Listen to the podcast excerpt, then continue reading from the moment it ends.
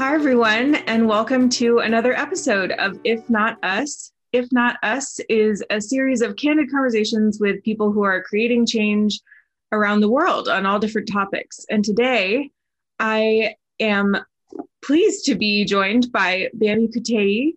Uh, Bami is, you know, I will let you introduce yourself. I mean, she is a fitness instructor, she's a diversity, equity, and inclusion coach, and also um, has been in everything from tech to retail to probably many other things that I haven't even, and to banking, right? Um, so, yeah, she's quite the woman, and we're just so excited to have her here today. I'm joined also by my host, my fellow co host, Sarah Ackerman. Um, Sarah and I get to work together, and she is a master of the words, all the words. um, and she recently wrote a blog about the topic that we're we're going to be covering today. Um, and with that, I'll dive in. I, Bami, would you want to introduce yourself in a better way than maybe I did, given your vast career? sure. Hi, everyone. Welcome. Um, my name is Bami Kuteyi.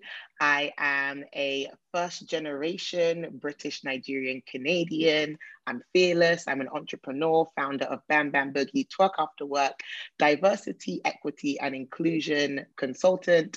And what's a fun fact about me? And also, when I was 12, I was in a Harry Potter film. So I've done many, many things in my life, but I'm really happy to be here talking to you today. Okay, we have to know, I mean, at the start, which Harry Potter film?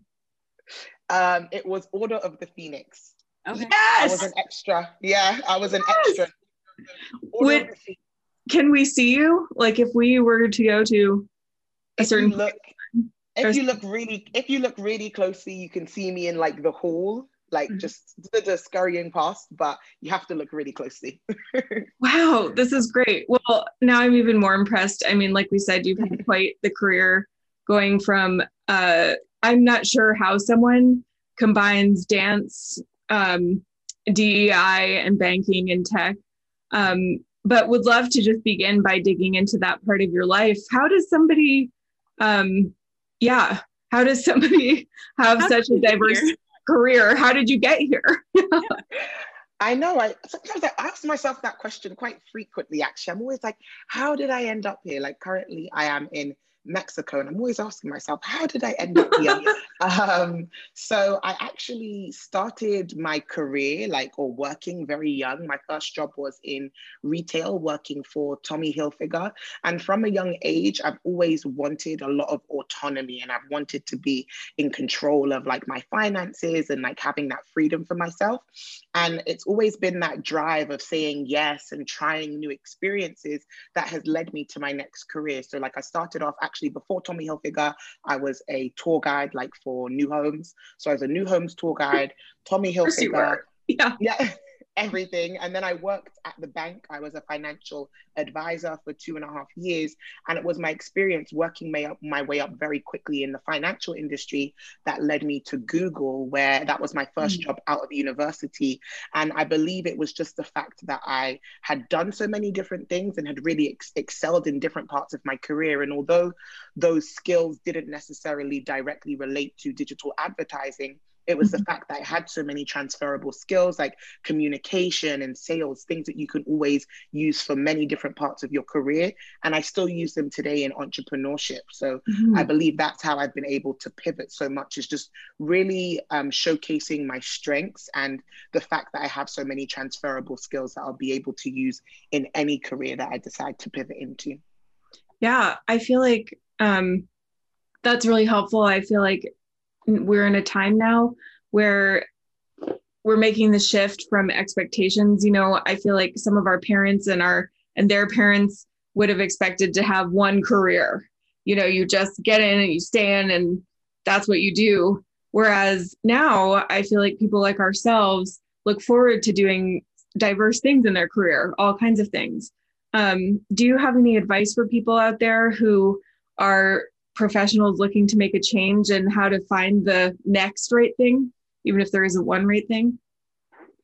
Um, I would definitely say go within yourself and like literally take a look at the things that you've done in the past and things that brought you joy and things that other people told you that you were really good at because that's when you're going to find your strengths and you're going to be able to showcase them the most. I feel like you know, with this um, traditional school system that we have, we're always talking about our weaknesses and, you know, what area, mm. what are your areas of improvement? But when you want to get into a new career or start something new, it's really important that you showcase your strengths because that's what's going to help catapult you and um, put you apart from other people who are also trying to get into that specific industry. So definitely look at your passions, look at what you're good at, what other mm-hmm. people tell you you're good at, and really showcase those and hone those during the interview process and also make sure they stand out on your CV or your resume.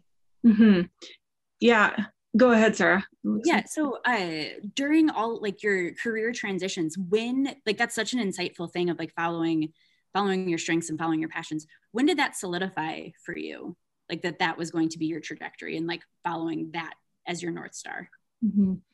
so i remember at google it was like during the first six months i believe of the onboarding process we had to do a I guess it's like a book or a quiz. It's called Strengths Finders. Have you guys done mm-hmm. it? Yeah, definitely. Yeah.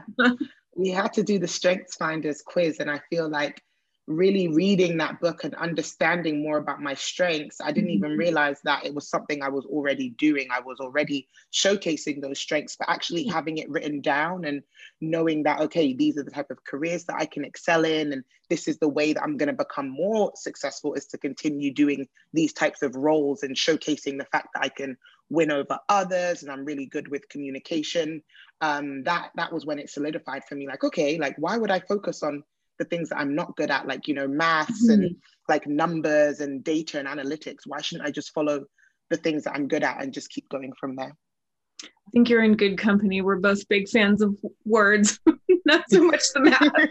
at least I speak for myself, but yeah.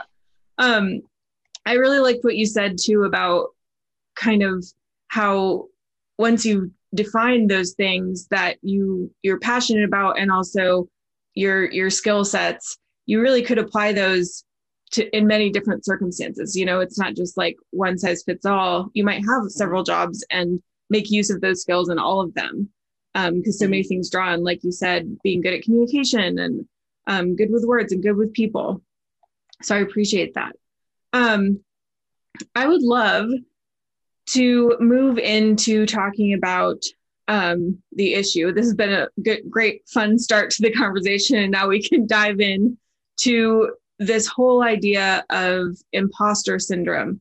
And just at the top, you know, I think it would be helpful if we could hear from you. What's your definition, or how would you help people define what is imposter syndrome?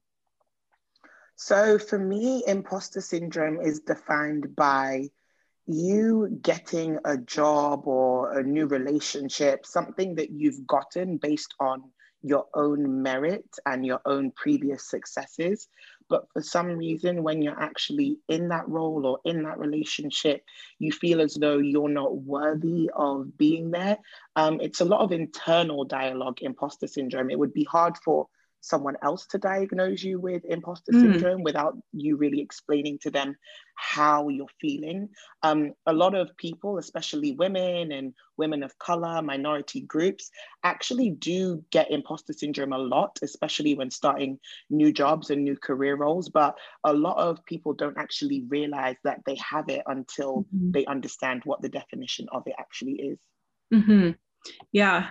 Um, kind of a hidden hidden thing. Um, I wonder if you'd be willing to share how you first became aware of imposter syndrome and what that experience is, was like in real life. Mm-hmm. So I remember when um, I started in, I feel like actually before I even started in the tech industry, I probably suffered from imposter syndrome before, but I didn't actually know what it meant at the time. So I had no mm-hmm. idea what I was going through. But specifically, I'm um, starting at Google, so my journey to get there was I lived in Toronto and, you know, I did really well at university, studied at the University of Toronto, and I got the job at Google, I think even like six months or three months before I even graduated from university. So of course i'd worked really hard did mm-hmm. went through five interviews all the way from canada different time zones and then they even flew me over to dublin and paid for me to relocate. So of course wow. they really loved what i did at such a young age and they really loved me for that role. But for some reason when i arrived and i saw that i was the only black woman out of a group of 50 nooglers, they call them. It's like new Nooglers. Oh. Yeah, tech oh. terms. um, and seeing that, like as soon as you walk in, like you, it's it's just obvious. You can see the room is looking mm-hmm. at you. I'm looking at them. I'm like, oh my gosh, this is like the first mm-hmm. time I've been in this situation. And it was then, like, it was quite quickly that I realized, like, oh my gosh, like am I here just because of the way I look? Like, did they just need one black mm. person mm. to join this like Noogler group? Is that why I'm here? And it was like me, the black woman, then there was a South Asian woman, and then there was another Asian woman as well in the group. And then I was like, okay, is this like they're just picking very specific? And we all had uh, UK passports, so we'd all kind of have a UK uh-huh. citizenship. So I was thinking, like, is this mm-hmm. something? And then my mind just starts to spiral out of control. And all the thoughts that I had on the plane traveling to Dublin, like, I've done so well. I'm so proud of myself. Like, everyone's going to be so proud of me as well. They just all washed away because I was like, I didn't. I thought to myself, I didn't actually get this because of how hard I worked. I just got it because of the way I looked, which of course was not true. But that story, once that story starts in your mind, it goes over and over and over. And it truly affects the way that you see yourself, not just at work, but then your other experiences previously, and then the way that you communicate with people. I became, I went from being very bold, outgoing, mm-hmm. and very chatty and smiley to re- very withdrawn, really quiet. Like, if you asked my teammates, they would say that when I first joined, they were like, oh, yeah, Bami, she didn't say much, very quiet, not really out of her shell. Mm-hmm. Like, I would just whisper on the phone, like to clients under the table. Um, I was good at what I did, but I was just not confident in myself. And that was really, really obvious because of the imposter syndrome. Mm-hmm. Yeah. It, I mean, how did you even begin to realize that's what it was? You know, I, I feel like it sounds like you were going through all of these, um, you know, performing at your job well, but also experiencing such hard things internally and to your point it's something that you don't even realize it's a thing. How did mm-hmm. that kind of knowledge break over? What was the breakthrough that led you to be like oh this is what this is and this is not something that's unique to me. I'm not having like a personal um an individual thing that no one else like this is a, a real thing that i'm experiencing I think the thing about imposter syndrome is like once you tell yourself a narrative and a story about yourself over and over again, you truly start to believe it and internalize it. So, although I wasn't an imposter at first, I then started to become an imposter because mm-hmm. I was not myself. I was not showing mm. up to work as my fullest self. I was not adding my own personal culture to the organization because I was trying to be someone else, being that kind of imposter and just trying to blend in. Um, so when I actually found out about imposter syndrome, it was way after I'd already overcome it. It was hmm. the point where I had started Bam Bam Boogie. I had started working out, feeling more confident about myself, starting to realize, hey, I'm popular, I'm friendly, I'm helping other people, I'm helping other people get jobs, I'm outgoing. Like, so I am truly being an imposter because of this syndrome that I'm going through. That's when I realized, like, hey, that was that was not me. So it wasn't until like six months after and I came and I grew into myself and I realized, hey, I'm here because I earned it and I definitely deserve to be here, even to the point where I was like, they need me more than I need them. mm-hmm. Yes. But, yeah. Uh, what steps did you take to start to like did you consciously take steps to be like this is not who i am and work in like incremental i'm going to be louder i'm going to whatever the the step was or was it just kind of a natural transition of without thinking you came out of your shell and became back to who you were originally like why they hired you um, it was definitely intentional because I knew that something was wrong. Like, I think it was six months in, because that's when I started Bam Bam Boogie. It was six months in, or like maybe five to six months in, I realized this is not who I am. And it's starting to really affect me. It's starting to, it even started to affect the way that I viewed myself. Like, when I looked in the mirror, I would just be like, who is this person that is even looking back at me so much that I was like, no, I need to be the change that I want to see. I don't want the next black woman or person of color to come into this organization and feel the same way and have the same cycle all over again. So it's like I need to change in order to break the curses that would go forward because of course there are other people who are going to come and feel the exact same way. So mm-hmm. that's when I decided to start going to the gym, start working out, and start Bam Bam Boogie as a way that made not only more the fitness industry and the fitness space like gyms more inclusive and diverse, but also the organization as a whole. Because I saw it as if I had Bam Bam Boogie to come to when I started at Google, I would have felt like much more comfortable networking, maybe talking to mm-hmm. other people who looked like me and could also in a very safe space discuss how they felt and how they overcame their imposter syndrome. And instead of waiting six months to overcome it, I'm sure I would have overcome it much faster. Mm-hmm. And you actually brought us brought in Bam Bam Boogie, which I love. I'd love to hear. You know, I think that story ties so well into your journey of freedom and personal liberation. Um, will you tell us how that kind of began and and that initial yeah, what were the seeds of Bam Bam Boogie? Yes, so Bam Bam Boogie started as a 20% diversity and inclusion project at Google. So, for those of you who don't know, when you work for certain tech companies, they'll give you like 20% of your time where you can use it to do something that you are passionate about that also fits in with the company's OKRs and the objectives that they have. So I decided to put mine into diversity, equity, and inclusion because it's something that I'm really passionate about.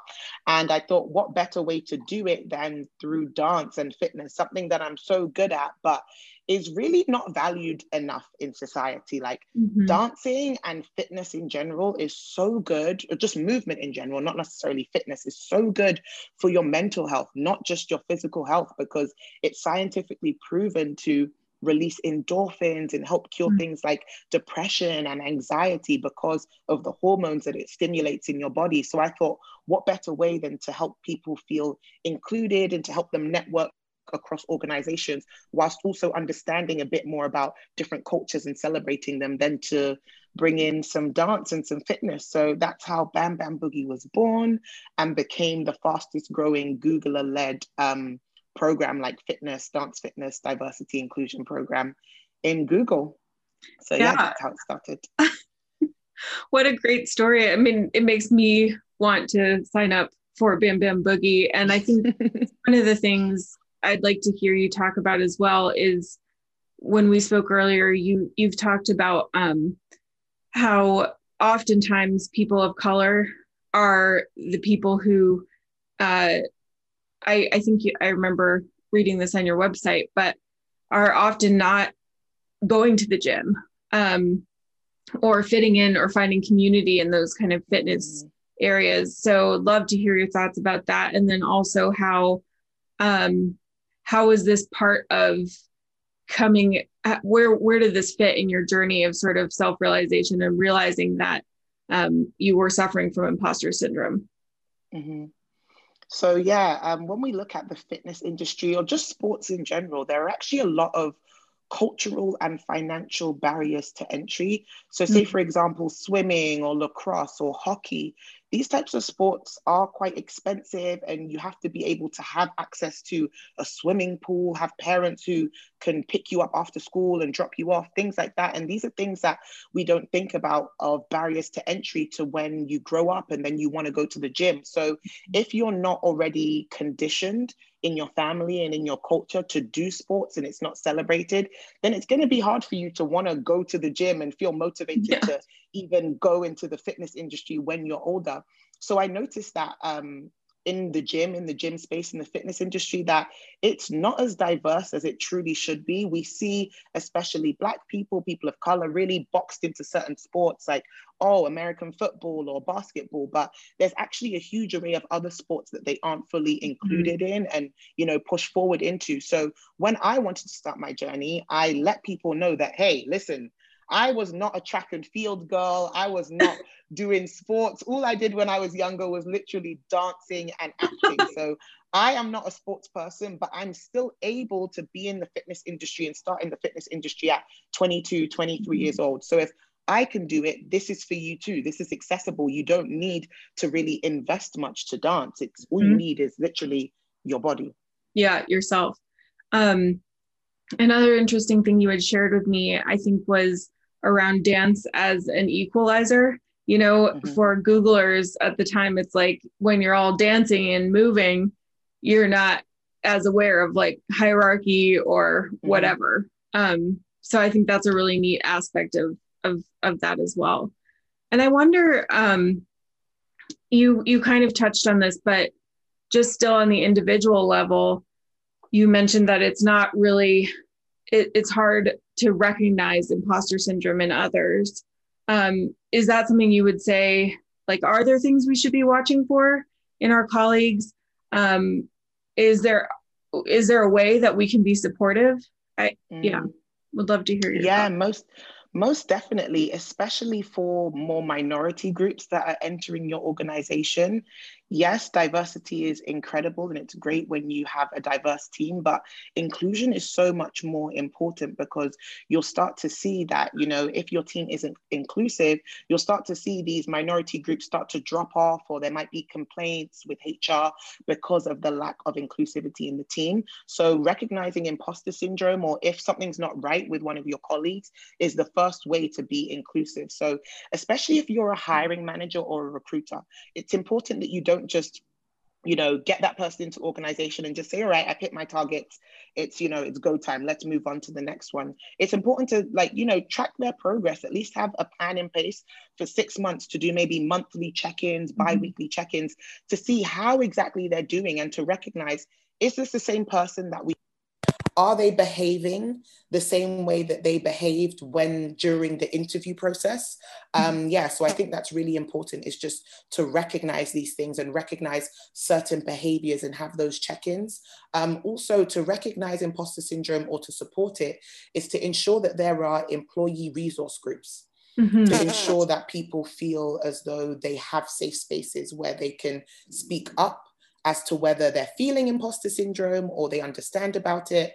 Um, and last not but not least is definitely trainings. I wouldn't have known about imposter syndrome unless um, it was communicated to me. So I think I heard it in one of the talks that we had or through an, mm-hmm. through another employee. So I think it's important to also have those trainings so people understand what it even is.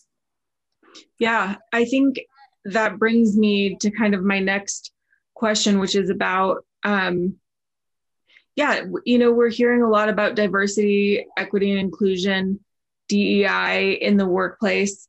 Uh, we have, you know, I think last, the events just all around the world, but of last year and then this this year have really put us in a context where people are are having a real another reckoning with um, with this issue and one of the biggest places you know where we spend most of our time a lot of us is at work. And so i wondered if you could help us from putting on your your hat as a dei consultant if you could help us understand sort of what is the role of the workplace? You mentioned creating groups and whatnot but would love to hear you expand on what you think the role of and that relationship between the workplace and um, the employees and then personal life like how does that all tie together? Um yeah would love to hear what you have to say about that. So do you mean in how to support your employees like in terms of what's going on in the world their personal life and then also within the organization itself?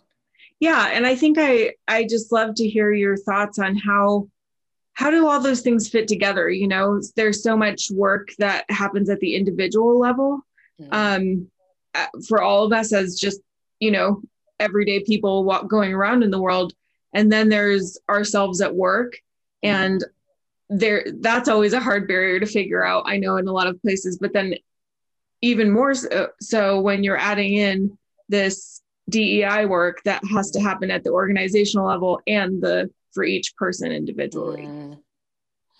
I think, regardless of the size of your team um, or your organization, transparency is key. That's really mm-hmm. the first thing that you can do is be very transparent from the beginning. It's transparency in your marketing materials, in your recruitment process, in your, you know, escalation process if anything goes wrong, in your compensation plan, the more transparent you can be, even on your morals and your mission and your belief, the mm-hmm. clearer it's going to be for the employees to know how they can be supported if anything happens or if something's going on in their personal life or politically with any type of movements that are going on, how they're actually able to speak about it in the workplace. Because the more transparent you are on which organizations that you support and which um, communities that you feel like you want to speak up for at a certain time, the mm-hmm. easier and the safer of a space it's going to create within the organization, regardless if you have two or 2,000 employees, because they just know that, okay, if this is what my organization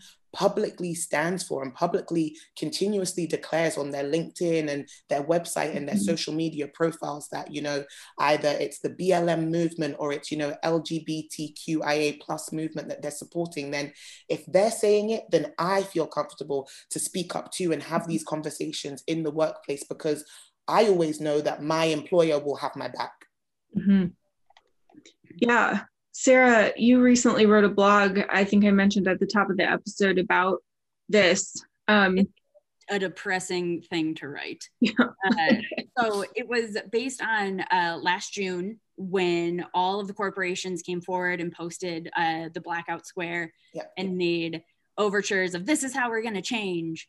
Uh, when that data was first pulled, I think it was about six months later um, some very nice person on the internet went through and like fact checked between like what did you say you were going to do and publicly what have you done?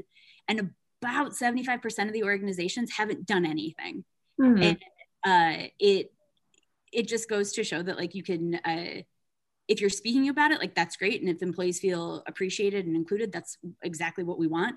But actually following through on a lot of those mm-hmm. things um, that's that's different um, mm-hmm. and a lot of folks uh, a lot of those major corporations at least aren't making that sort of information public yeah I'm, I'm curious to know your opinion on like do you is do you need to show the work and show like hey we said we were going to do this and this is how we've executed on it because that would make sense mm-hmm. or is there something to be said for kind of just being quiet doing the work and letting letting your like dei initiative show in other ways mm. That's a really good question. I like that question because it's very two-folded there. But that, um, what you mentioned about saying what you're going to do versus actually doing it, that is called performative activism. And ever since the events last June, and even before that, from 2016, kind of the first wave of when these things started to pick up, there's been a lot of performative activism with organizations, with influencers, with individuals. And because of social media being so easy for you to be able to share and disseminate information, it's become even more prevalent that people are just saying things but not actually doing it. So it's really important now more than ever that organizations such as Media Cause like yourselves are showing the work that you're doing. Like I said, whether it's through LinkedIn posts or on your website, these initiatives need to be front and center. Like there's no point in doing something and being quiet about it because I promise you, if you won an award for best tech agency, best media agency, you would be telling the world about it. It would be at the end of your email signatures, it would be on your pitches to clients. So why are you not doing the same with your DEI work? Mm-hmm. Amen. Um, I mean, I feel like we just went to church with that moment. great. Uh, I I wonder too around that around Sarah's question, is there a way to hold employers accountable to the goals that they've set? I mean, I can imagine if you're in a workplace, say you are at one of these corporate businesses, you know, um, it can be kind of scary to be the one who's whistleblowing for one thing. I mean, but is there a way that we as the public can also be holding people accountable? Mm-hmm. Um, most definitely. I believe there was a letter around June last year where hundreds of organizations signed Creative Equals saying that they were going to make, you know, these changes and I personally reached out to, I'd say about 60% of those businesses on LinkedIn and just said, Hi, hello. You said you were going to do this. Have you done anything? If not, this is the services that we offer. Like it's time to put your money where your mouth is and start putting in some action into these things that you want to declare because it's nice for you to declare it. But if you're not actually doing the work, then it's important for you to let us know too. So I think the accountability needs to be with the organization themselves, but also with the public as well. For example, any organization that puts out a letter and says these the organization who signs it just like you said sarah six months later they need to put another letter out saying hey these are the people that haven't done what they said they were going to do. Because when you publicly declare it that's when it becomes real and people start to kind of rally up to it and the same thing goes within the organization. It doesn't matter um, where you are in your organization, whether you're senior level or lower level. It's really important that you speak up and that you um, either write an email or submit something anonymously and just, you know, let people know that this needs to be done and there needs to be some actionable change. Powerful words. Um, and like you said, I feel like yeah, public declaration. If you want an award, why wouldn't you say it? So you should say what you're doing. But then also, once you've said it, you put it out on the table, and it's fair game mm-hmm. for the world to to ask you what you've actually achieved or or done. Um, I there are so many other things that I'd like to ask you about, but I wondered if at the bottom of this episode you have any messages you'd like to share for people who might be experiencing imposter syndrome right now? Hmm. It's hard because it's such an individual thing, and imposter syndrome it shows up differently in every single person. But if I could personally speak to my 22 year old self who was mm-hmm. going through imposter syndrome at Google, I would just say, remember why you're here and remember your why of why you came here and you know why why you're going through this journey today because that's exactly what's going to keep you going because imposter syndrome isn't just something that's cured and then you move on I still have imposter syndrome sometimes, you know, when I either work with new clients or, you know, I win a really big pitch and I'm going into that office, like I get imposter syndrome again. So it's really important to go back to that why of why you're truly there. And my why is always to just make my ancestors proud and, you know, mm-hmm. to make them show that, you know what, all your hard work back in the day was not in vain. So remember your why, and that's what's going to keep building you up when these feelings arise again. That's beautiful. I'll have to keep my why. I'm going to write it down and put it on my desk. Yeah. Um, and then are there is there any message for businesses who want to make positive progress in their DEI work? And also, I mean, shameless, but this might be where a good time to tell us where we could find uh, your information. Yes, so definitely invest in the DEI work that you have committed to.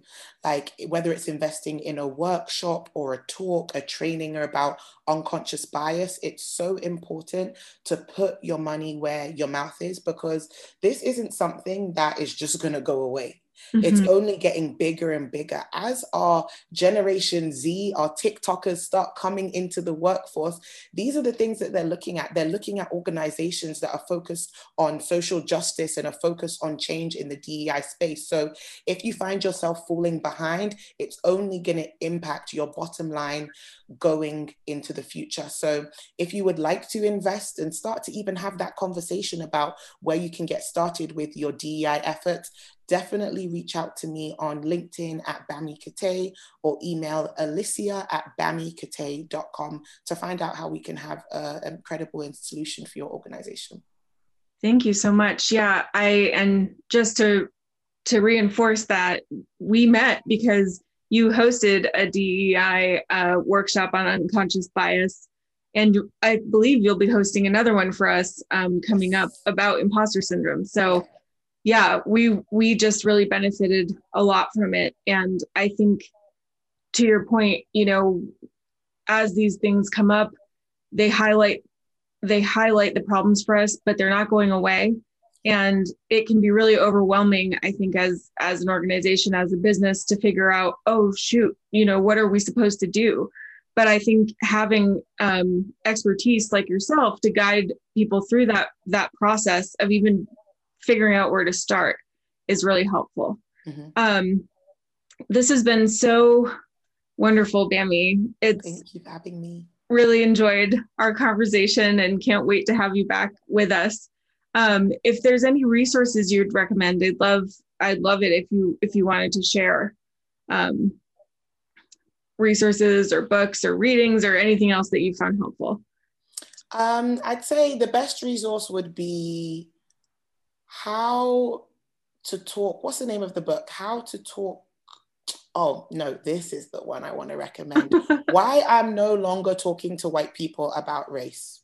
Mm. Google that book, or read that book, understand the history, and then, yeah, you're going to get a lot of resources from there about how you can move forward. So, why I am no longer talking to white people about race. Google that book, get that book, it's on Audible, and start your journey from there. Well, great. This has been an excellent conversation. We'll put all the resources below the episode or on the webpage, on the blogs, all the things, all the links. Um, this has been Bami Kuteyi and Sarah Ackerman and myself. And yeah, great conversation. Thank you.